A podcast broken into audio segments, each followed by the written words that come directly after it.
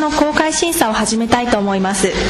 き続き進行は五十嵐先生にお願いいたします。五十嵐先生よろしくお願いいたします。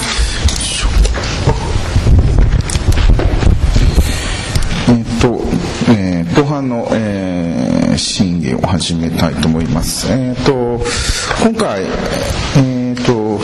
予備審査というか、えー、の時に、えーまあ、みんなでこう票を入れていったんですけども、えーまあ、3回目このテプコの関わって3度目なんですが割とあの票がばらけたっていうのがすごく印象的で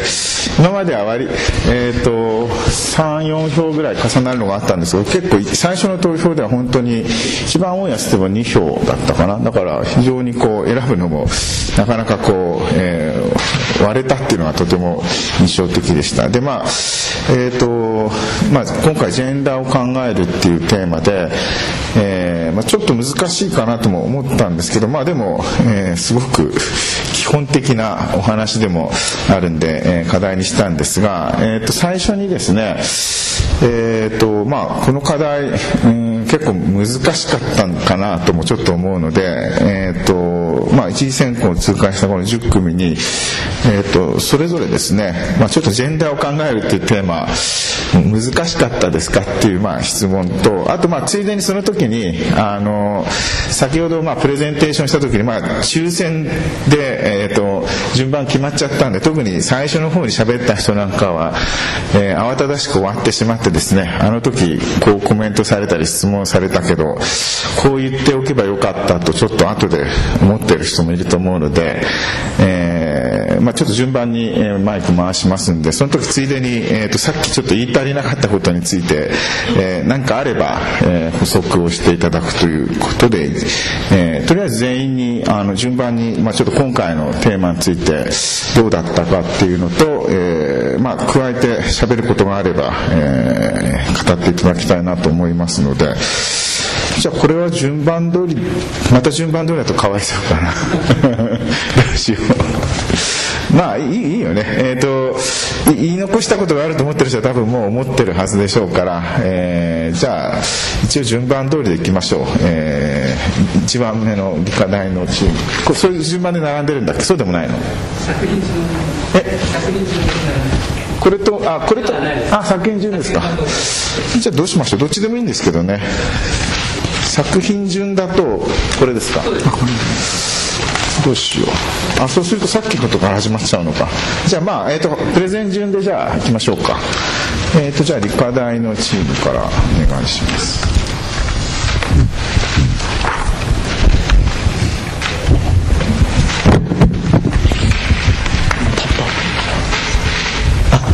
えっと、東京理科大学大学院の高橋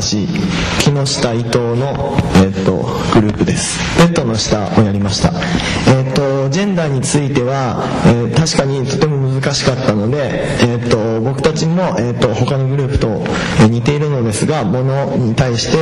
えー、考えていきました。それで、えっと、ですが、え何が僕たちが一番こだわったかということを、えここで明らかに、えちゃんとしっかり言っておきたいと思います。えーと、確かに物の集積の、えーと、スケッチなんですが僕たちはそこに潜むジェンダーをただ可視化したわけではないというところを一番強く言いたいです。最も主張したいことというのはある個人の、えーと、視点のみからそのイメージを可視化したということであってそれを僕たちが、えー、全員ですね。が見ることでなんとなく共感できるという部分です。でそれによって僕たちはどんなジェンダーが言えたかということなんですが私たちのごくごく身近にジェンダーが潜んでいるというようなところ。そしてこのジェンダーというのは社会的な刷り込みによととても関係しているというところです。そしてそのようなものがフィルターとなって私たちは世の中のいろいろな人を眺めている。この部分が一番核となっているので、えっと、先ほどはちょっと、えー、言えてなかったのかもしれませんがここで、えー、はっきりとしておきたいと思います。ありがとうございました。では、えー、っと続いて、えー、武蔵野美術大学阿部さん。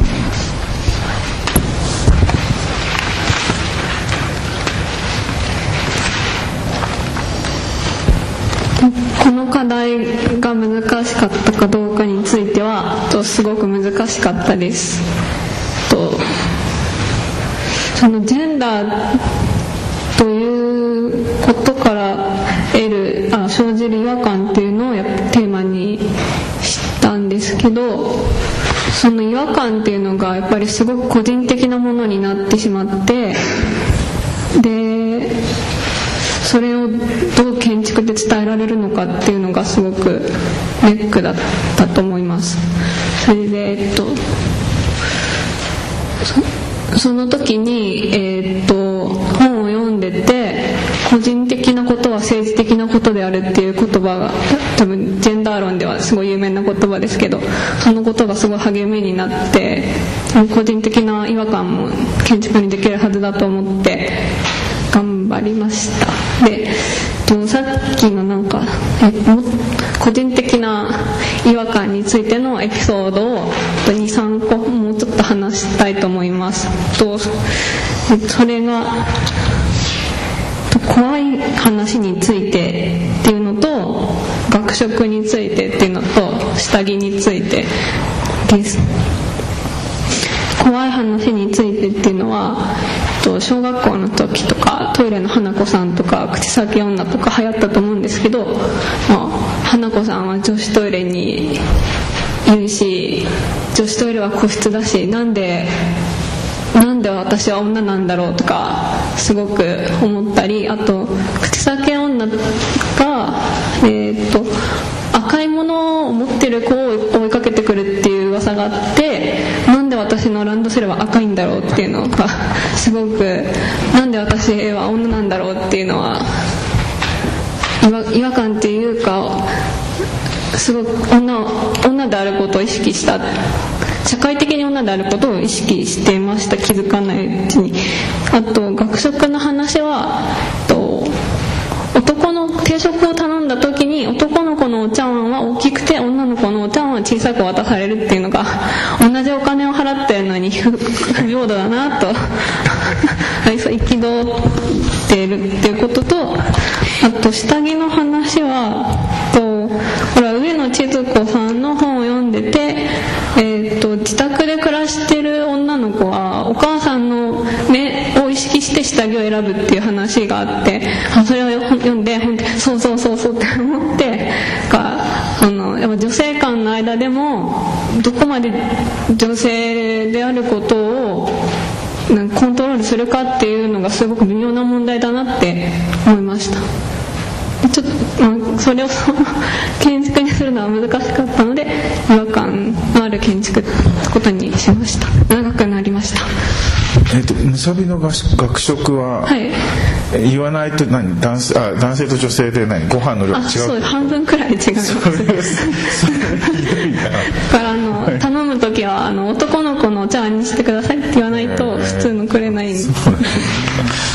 ました。はい。えー、と3番目、えー、東京電気大の、えー、2人どちらかで。はい。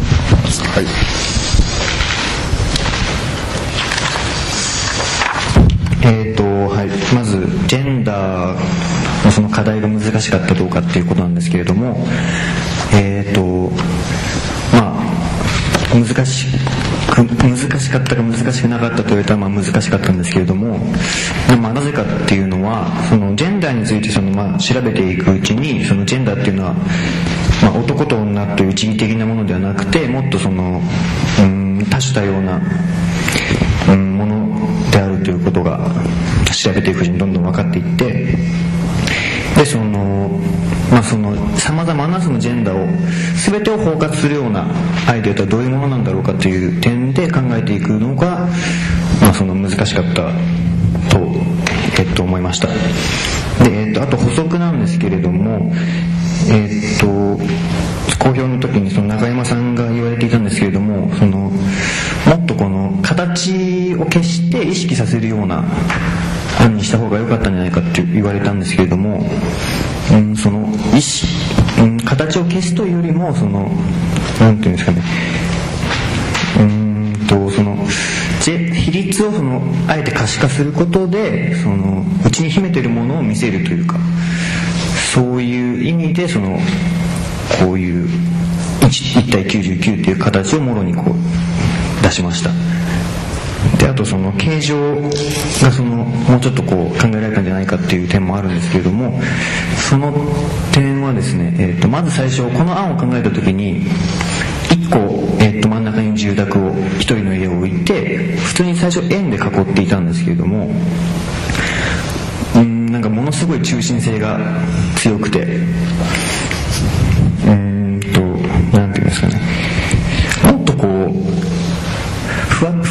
させるというか緩やかにこうかといってこう緩やかすぎずその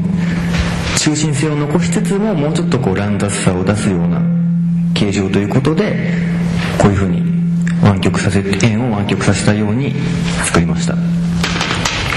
以上です。ありがとうございます。あの途中でももし質問があればしていただいて構わないです。よろしいですか？はい。えー、っとじゃ続いて鹿児島大学の、えー、なんてなんて言うんですか、みそのさんですはい。みそのです。えっ、とトイレのみそのです。えっとジェンダーを考えるのが難しかったかっていうことなんですけど、えっ、と難しくみんな考えてるなというのがって、えーそういう点で言うとちょっと僕は、えー努力が足りなかったのかなとは思いますけど、えーあえてその難しく考えてるのをこんな単純なことでこうジェンダーって考えられるんじゃないっていう切れ味みたいなものを意識して、えプレゼンシートを作ったっていう感じです。あと補足として何かありますかということなんですけどえーっと男の家じゃないかというふうに西澤先生が言われていたんですけどえーっとその最初の方はそのスワリションの話から始まったんですけど、えー通った後に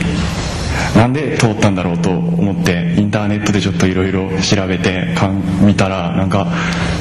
中国のオリンピック北京オリンピックの時に、えートイレがたくさん作られたって。でトイレの時に問題になったのがなんか女性のトイレが足りない。小は男性がこういっぱい使うからいいっていう話だったんですけど女性が足りないから女性がこう立ったまま用を足せるようにする。なんか器具みたいなものを売り出したみたいな話を聞いてあなんかそういうことも考えれば男の家っていうだけじゃなくて女性の家とも言えるのかなまあこと中国に関して言えばだったんですけどそんなことも考えたりしました以上ですいいですかね。じゃあ準備いいですか。えー続いて、え5番目芝浦工業大の石澤さん。えージェンダーが難しかったという質問対しては難しかったです。最初何を考えていいのかよくわからない状態で最初ネットで調べたりとかそういうことから始めていった状況はあります。そういう中で自分が思う本当自分の感覚で作っていきました。補足でっていうことなんですけれども西澤さんに今多様化しているジェンダーとかそういう中で君なのは一つにこう対立で解いてしまっているみたいなことは言われたんですけれども多様化しているそういうジェンダーがの世界には今時代にはなっているとは思うんですけれどもやっぱりその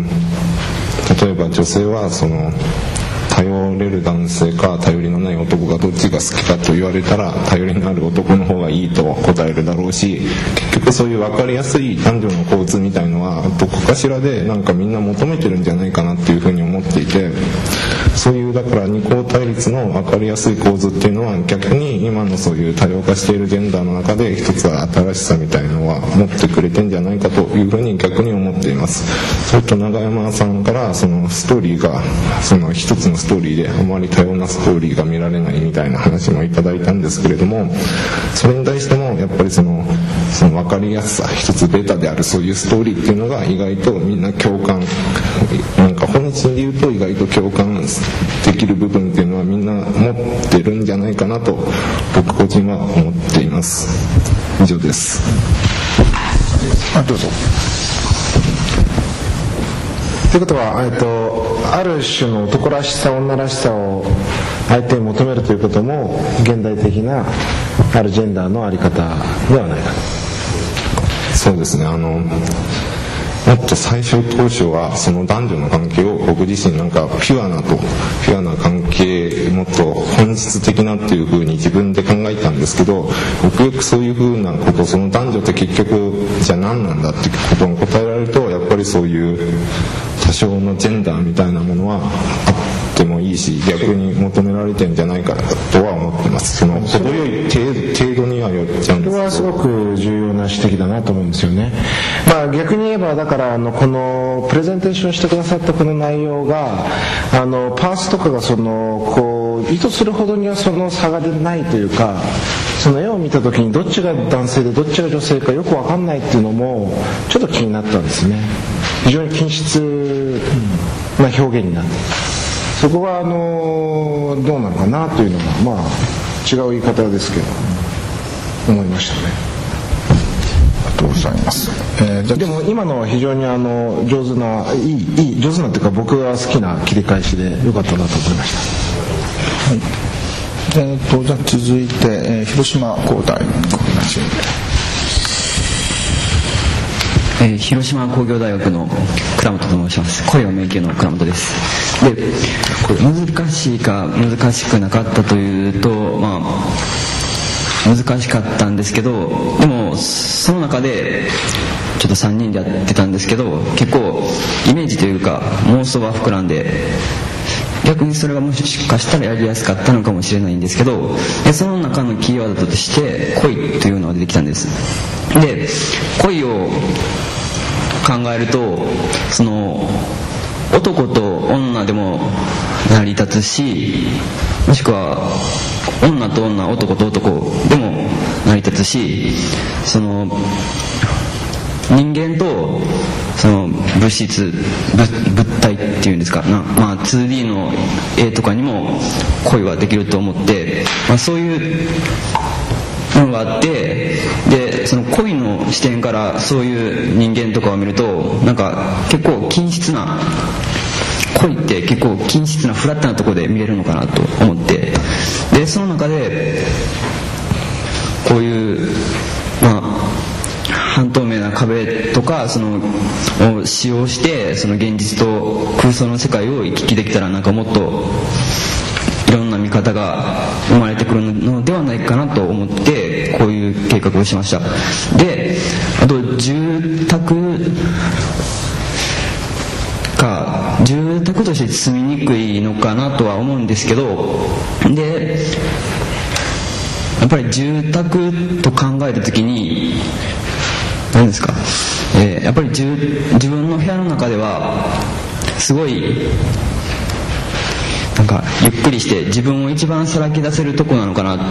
ていうそういう定義をもとにしてでこういうその進めるという前提で今回はこれを考えていきました、えまあ、以上です。えー、とでは続いて、えー東京大学桜井さん。えーっとジェンダーを考える家って、まあ、かなり僕にとっても難しくて、えーっと少しインターネットとかで調べてみたんですが、えー何かこうジェンダー論の中でもなんかマルキシズムとかなんかいろいろな考え方があるらしくてでまあここでかなり期間の迫った状態でそれを知って今からその自分なりのジェンダーを構築して発表するっていうのはまあできないと考えたのでジェンダーっていうものはそもそも何かこうすごくまあ個人と社会との関係っていうただ本当にそこの基盤の部分というかその出発の部分をまあ、建築のその構えというか建築自身のその態度にするのが、まあえーそのその時の僕にとっては一番このテッコのインターカレッジ選手権に出すには一番適当な案なのかなと考えてこういう形で出させていただきました。ー、続いて、えー、京都工芸繊維大学のチームでします。あごめん。あ柴浦工ごめんなさい。柴浦工業大の金子さんお願いします。えっとジェンナーマの0.5マイルの金子です。よろしくお願いします。えっと課題が難しかったかというご質問はその最初はやっぱり難しくて、それですごいまともにやってたら難しいので、できるだけもう簡単にやってやろうっていうのを企んで、それでその、すごい距離を持たせたら、その、男女のそのジェンダーだけは取り出されるんじゃないかっていうの思いついてからは、すごい早かったです。で、あと補足として、その五十嵐先生の方からその現代的近代夫婦ということを言うのはどういう意味かっていうご質問があったと思うんですが、その、えっ、と、プレゼンの最中にも、えっ、と、言った通り、その、えー単純な生物学的なその男女の夫婦っていうのじゃなくて、えーその男と男であったりっていうそういうのも、えー新しい夫婦に夫婦になるっていう現代的なこともでもあるんですがそれと、それに何？それにその補足すると、えっと、その最近はそのネットとかでそのアニメのキャラクターであったりアイドルに対してこうなんか俺の嫁とか言ったりするっていう感覚があると思っていてそういうなんかすごく遠い存在に対しても何かそういうその異性に対する特殊な気持ちみたいなものを持つということも考えています。以上です。失礼しました。飛ばして、えーよろしいですか？はい。じゃあさっき五十嵐さんがコメントされたあのこの案をよりこう発展的に考えて例えば実際に 800m でやってみるとかそういう第1次と2次と違ったプレゼンテーションというのが出たんじゃないかっていうあのそれはまああの手先の技を変えるというよりはよりこう創造的に発展させるというようなご指摘だったと思うんですけどどう思いますか？そうですね。確かにそのその一時で出したプレゼンデータだけでその知っていたのは確かにその分かりづらい点があったのかもしれないんですがその僕が伝えたかったのはその距離を置くとその2人新しい夫婦の関係が生まれるという、まあ、そこだけは伝えたかったのでこのプレゼンテーションをしました。じゃあよかったと。はい。えー、とじゃあ、えー今度いいんですよね。京都工芸生大の。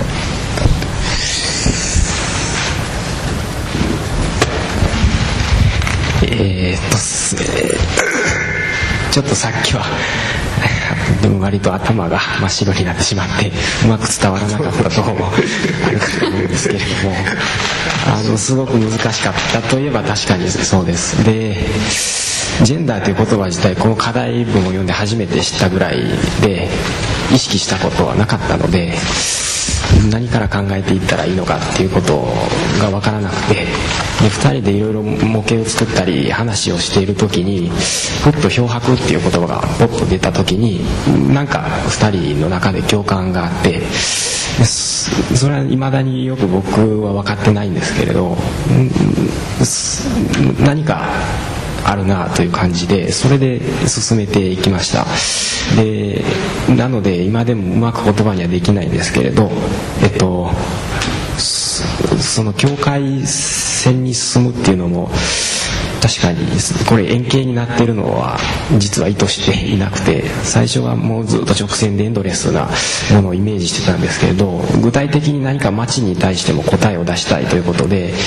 でこれあの日新宿のとある場所をチョイスして選んでいてそこをちょっと半ば暴力的にポコンと切り取ってやってそういう世界をちょっと作れないかというふうに考えてきました。というような感じで 結果的にこういうものが出来上がってしまったというふうに僕は思っています。えーとじゃあ10番目、えー工学院大学のチームえ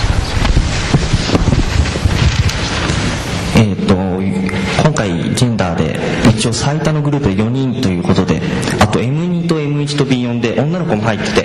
やっぱ4人でやってると共通してジェンダーをものっていうことを意識して考えようってことは話してたんですけどやっぱり年齢層も違う性別が違うんでやっぱりいろんな捉え方があるっていう部分でお互い共通することを考えるとやっぱりそのものっていうものに距離を持たせて一緒の行動を食べ食べるとか寝るっていうものを平等的にしながらもある個人の個性的なものは個性的に見せようっていう部分で今回の設計はあったんですね。そういう意味では補足の部分になるんですけどもいわゆるその天井に隠すというよりかは1階部分1階部分っていうですね1層2層というふうにして1層をみんなでやる平等な部分。2層を区画をいっぱい細かく分けてそこに個性的なものをどんどん分けていくようにしてそれで2層分になってるんですね。でそういう1層分なところに2層分で上に持ってことで垂直的な柔らかい距離っていうものができてくると考えていました。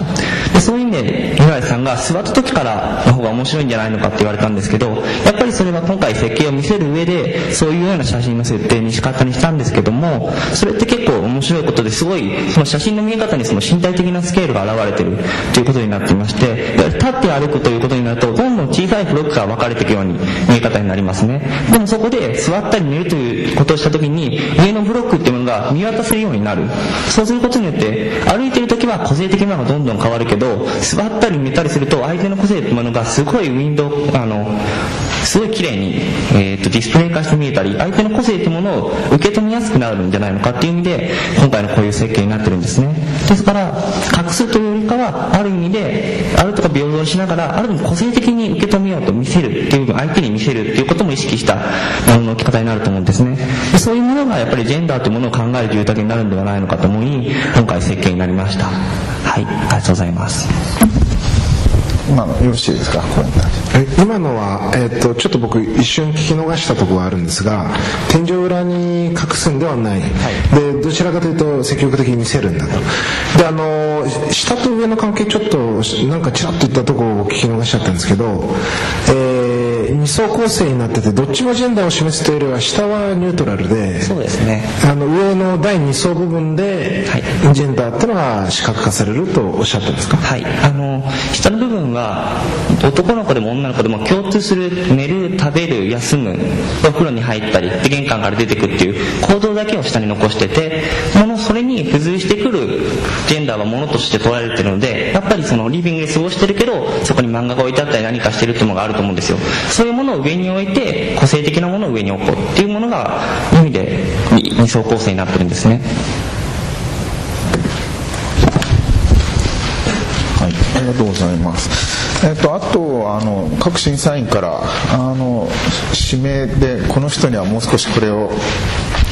ぜひ聞いておきたいっていうのを、えー一つずつぐらいいただければと思いますがどうしましょうか。草山さんからいきましょうか。はい、はい、そうですね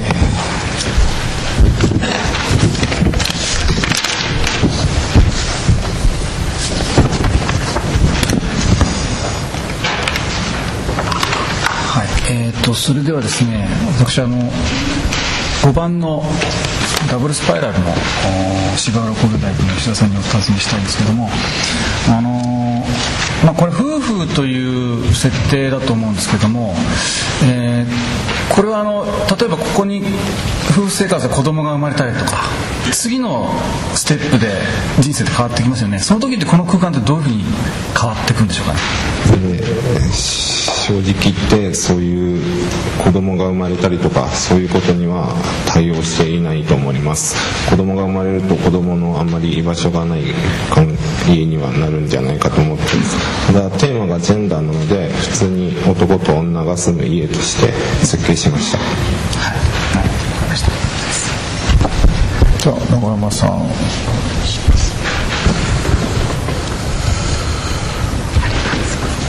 えっと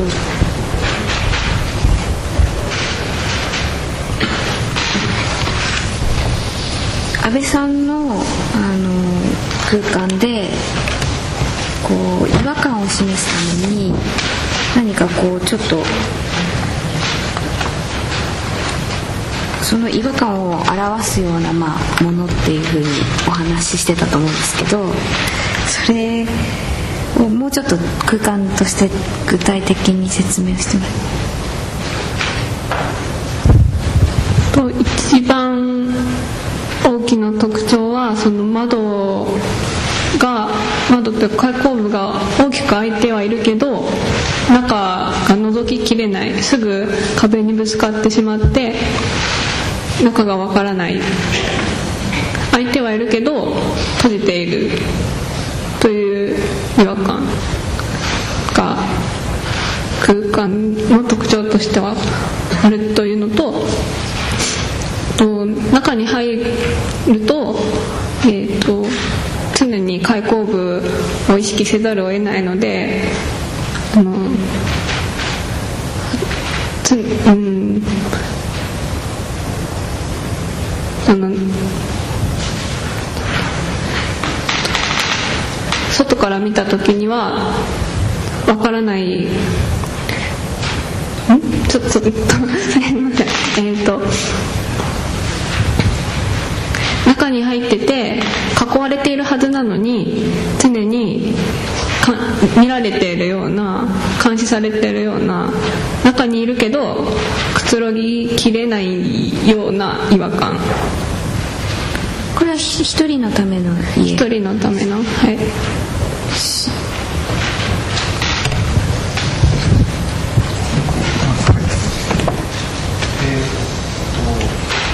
えっとまあ聞こうと思うとずっとにも聞きたいんですけどもあのえっとねそのジェンダーというのを問題だとしてねそれでジェンダーからこう解放されるっていうかあっていうテーマを持ってる人すごく多いわけね。あのどの人もそういうことを考えてるからあれなんですが例えば、えーと、9番目のバンバさんとお母さんのものっていうのは、まあ、ご本人たちもよく分かってないって言ってるからあれだけどもその白いところって漂白されたっていう表現しててどっちかっていうとそこがジェンダーから解放されたっていう、まあ、そのそこに行くことが一種の解放感っていうことかなちょっと受け取れるのね。つまりその中にはジェンダーっていうものから解放されるということはあん中に含んでるのかなと。で10番目の4人の方のものも、えー、1層目はニュートラルっておっしゃったからニュートラルってことはそこにはジェンダーがない状態があるってことを言ってるわけでしょってことはジェンダーがから解放されてる状態だと思うんだけどその本当そのジェンダーから解放された状態があるって考えたんですか？それあの両方にお聞きしたいんですけど。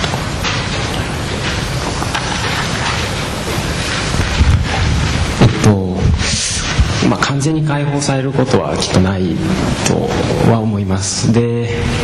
解放今までのジェンダー的な感覚からは違う感覚にちょっと変換されたというかそういうような感覚かなとは思います、うん、でそういうベクトルがあるっていうか、はい、その与えられたものからそのを逃れるという方向性はあるというような感じで。えっと、それであの自分の中ではある程度ちょっと解放されたような感覚はというかベクトルが変わったような感覚はあるかと思うんですけど他人を見た時にやっぱり、えー、他人の見え方もちょっと変わるというかだから完全にお互いフラットというよりはもう少し他人の見え方も変わってくるのかなというふうな印象です。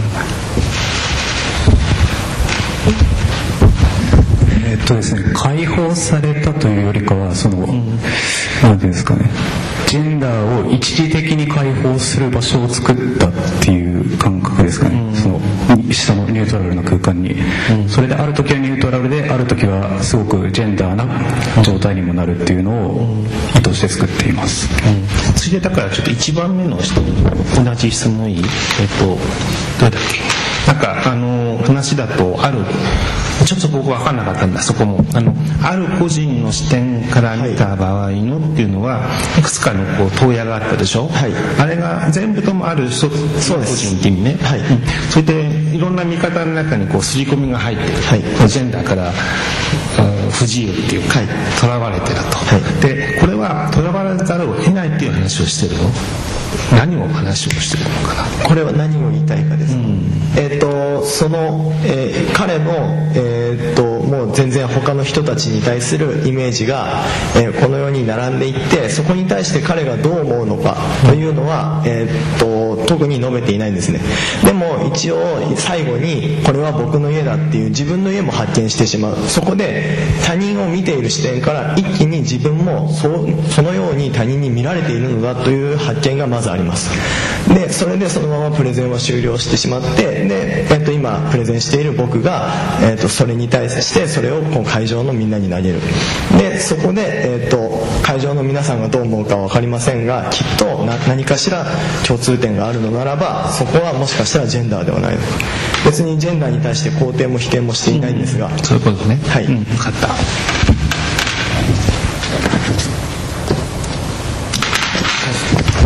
質問質問誰あのし何ですかね？感想。じゃあえーっと感想。いやいや。はい。じゃあ質問えーっと広島工業大学の倉本さん山根さん佐々木さんの案についてですが僕が聞き逃したかもしれないんでもしそうだとしたら申し訳ないですけどその、ま、町との関係っていうのをもうちょっと詳しく描写してもしあの町との関係は特にないってなったらそれでもいいんですけど僕が聞いたのちょっと入りづはい見えづらいところから入るっておっしゃったような気がするんですけども、それ以外に何かあの町とこの住宅との関係で何か描写すべきことがあれば。えーそうですね、えー、と町との関係なんですけど町との関係は結構切り離したいなと思いました。で結構窓も外壁にはついてなくてで窓をつけてしまうと結構窓には個性がいろんなカーテンの色だとかそういうのも結構出てきてそこら辺でちょっとその判断とか区別とかしてしまいそうなあの配置図書いたじゃないですか、それはあの町との関係を示したくないというよりは、町との関係を示したい人が配置図こういう周辺に対してこう立つっていうのを書くもんなんですけど、もしそれを書かなければ誰もこのような質問をしなかったと思うんですね、でも周りに非常にあの印象的な民家の風景を描いてるんで全く興味のない人はそういうの書かないような気もするんですね。でそういうのはそのこの建物の中に入る入り口なんですけどそういうその誰誰がどこから入っていてその誰がどこの場所に住んでいてその中の空間はどこまでが誰の場所なのかっていうのをもっと曖昧にしたくてそのなんですかその路地の中とか入り組んだ中とかその入るとこを分けることによってそういうのを曖昧にできるかなと考えました。じゃあある意味で外と中と体験としては連続してるのかな？そうですね。連続、そうですね。連続してますね、じゃあ周りと切り離したかったというよりはむしろ連続して考えてるわけで、なんか周りの状況をより濃密にしたって感じなのね。あそうです、はい。じゃあそういう説明にした方がいいんじゃないの？そうくないのかな？うんそう。これなんかあの周りの家家からね、家に住んでいて、その人の庭が共有されてるっていうふうにもう見えたのね最初に、だから最初聞いたんだけどそういう案もありえるんだけどそういうことじゃない。まあ、プレゼンテーションとしてもなんとなくあの形だけ配置図書くっていうよりはもっとそのこの配置図とこの写真の部分この写真の部分が印象的ですが両方よりこう統一したあの表現っていうのができるのかなと今の話なんか聞くと思うんですね。その街っていうものも同じようなことを起こそうとしていてで皆さんのプロジェクトに入ると余計にそれがあの印象深くなっていくというその連続性と対立性というものを一枚の絵でよりこう印象的に表現できたのかなともちょっと思うんですけどね。それとあと今度は感想なんですけども半透明ガラスっていうのはちょっとちょっといいじゃないかなってそれ本当にいるのかなもうもうちょっと考え考えたらいかがですかって気もちょっとするんですけどね、半透明ガラスというよりはその何ですかねもっと見えているものをぼかせるようなその何ですかねガラスじゃなくてもっと半透明の何か。ガラスじゃないのね。はい半透明の。さっき不透明だって言い放っときながら長山さんに半透明でちょっと指摘されたらいや半透明で半透明って言い直すあたりもちょっと僕としてはむって思ったんですけどまあその半透明ってのは本当にいるのかなっていうのはちょっとやっぱり思います。気配が感じられるようにしたかったでしょそうですね。半透明にすることによってそのなんですかね向こうにまあ、向こうに誰がいるのかわからないっていう期待いてどんな人かどんな人なのかっていう期待感、でそうそれがその隙間とか出会うことによってそのあ思っていた通りかもしれないけどその中でまた裏切られた裏切られ感っていうか。まあそういうのもある意味でこういう濃密な集落と近いところがあって、まあ面白いと思うんですよね。それを半透明っていうふうに翻訳しちゃうとちょっと街の方が面白いっていうかなんとなくマテリアルのにあのし簡単にしすぎという気がちょっとまあ印象を感じてまあおっしゃることはよくわかるんですよね。じゃあ僕からコメントと質問ですけどあの10番の二重構造のやつ、えー下がニュートラルで上がジェンダーが出る、まあ、実際はでも下ににじみ出るわけですよね。あのその綺麗にぴったり分かれるっていうよりは上の持っているあのジェンダーのグラデーションが多分下のニュートラルな空間にもこうじわじわ影響を与えるのが面白いんじゃないかなと思いました。であと1番のベッドのやつか。ベッドのやつはもうこれなんか空間論としてはすごい面白いことをやっているとは思っていてあの最初にも言いましたがあのベッドの下っていうのはまあ割とジェンダー論ではクローゼットがよくそのメタファーで使われるんですよね。セルロイドクローゼットなんていう例えば、えーゲイレズビアンの映画ばっかり集めた、えードキュメント映画があるんですけど要するにクローゼットっていうのはあるこう隠れたアイデンティティのメタファーとして住宅の奥に何か、えー見えないこう別のものが隠れている、まあ、そういう意味でベッドの下っていうのもあの一つのそういう面白い場所を見つけたなと思ってでそのベッドの下が住宅の全体になるっていうのはその住宅の中の切り割れた切り分けられた空間が一回反転してそこに全部こう閉じ込められるようなすごい面白いことやってると僕は思ってるんだけどあんまり本人の説明を聞くとそんな感じでは捉えてないような気がしたんですが、まあ、個人的にはなんかあのそういう可能性を持ってるんじゃないかなと思いました。でえーっと安倍さんのやつちょっともう少し聞きたいんですがえーっと安倍さんのはまあ何かこうまあ、実際の建築プロジェクトっていうよりは、まあ、この建築自体がなんかある自我の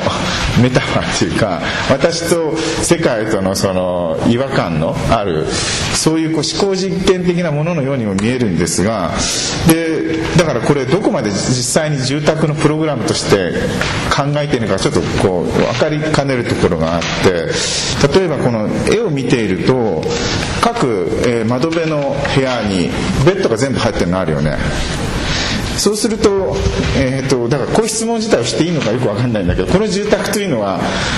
多くの人が住んでる場所って考えていいんですか？というかそもそもその問いは間違っているのでしょうかという 問いなんですが。と多くの人が住んでるんではなくて一人の人が住んでる設定です。でそのベッドがたくさんあるっていうのはその本当にイメージなんですけどそんなオープンベッドルームっていうかあのあのオープンベッドルーム？えーそれそれあの本当にイメージなのでそれ実際にベッドルームがたくさんあるってことでもなくてえーっとなんだっけあのジョン・レノンと小野陽子がやってたやつ。なんて言うんでしたっけ。レベベッドイン。あベッドイン。ベッドイン、そのなんかその性の営みで社会に訴えることもできるっていうことなのかな？じゃじゃちょっ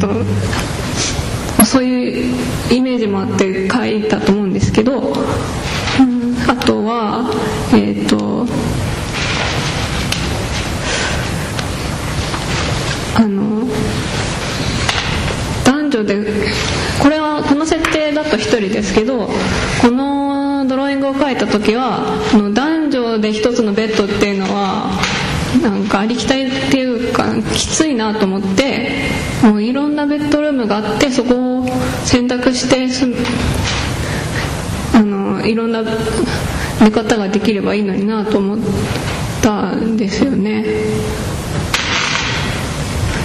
だからあのドローイングにはいろんなイメージが込められているので何とも説明しがたいんですけれども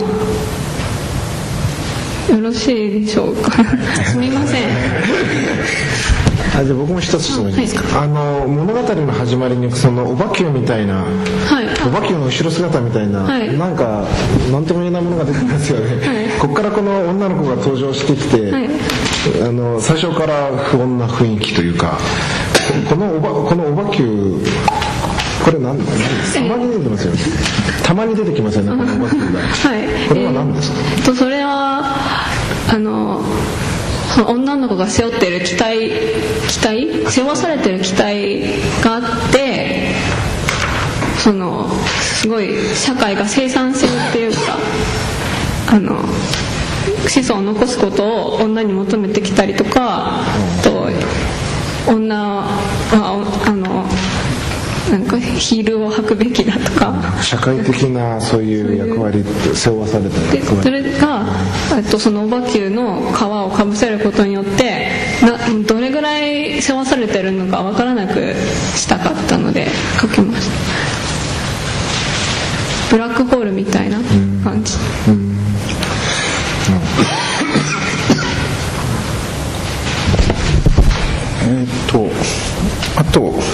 少し何かあればあの質問していただいて構わないまだ、質問がない。質問がない、ね、人もまだいるから。あ、えーとまあ、一応一通り一回全員喋ってもらったんで必ずしも無理に全員って必要はないですが、特になければ、まあ、投票そろそろしますが、えー、と追加であればよろしいですか？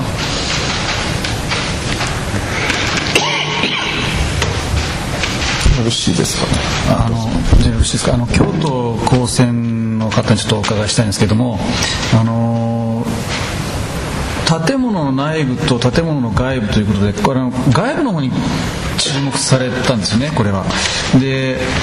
えー、うまくやられたなっていうところはあるんですけども、まあ、空間っていううまいね外部を使ってるっていうので、えー、切り替えされたなと思ってるんですけどその建物の内部っていうのは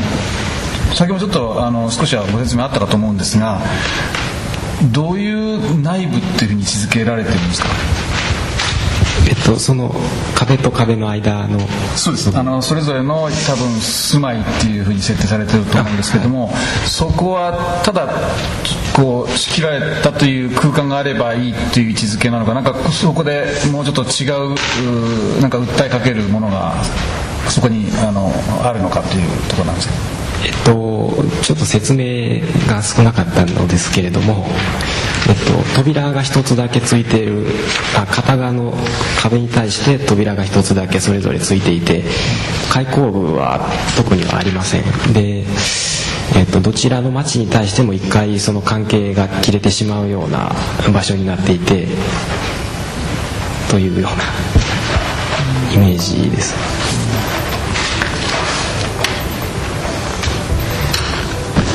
でそれぞれその住まいのあの例えば隣人だとかっていうのはまるっきりこう関わりがなく区切られていてそれぞれ個個として存在してるみたいなそういう位置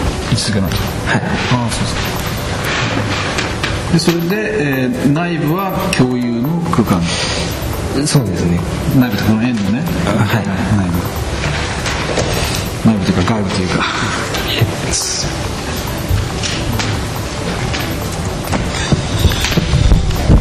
とよろしいですか？なければ投票に入ってよろしいですかね？そろそろ。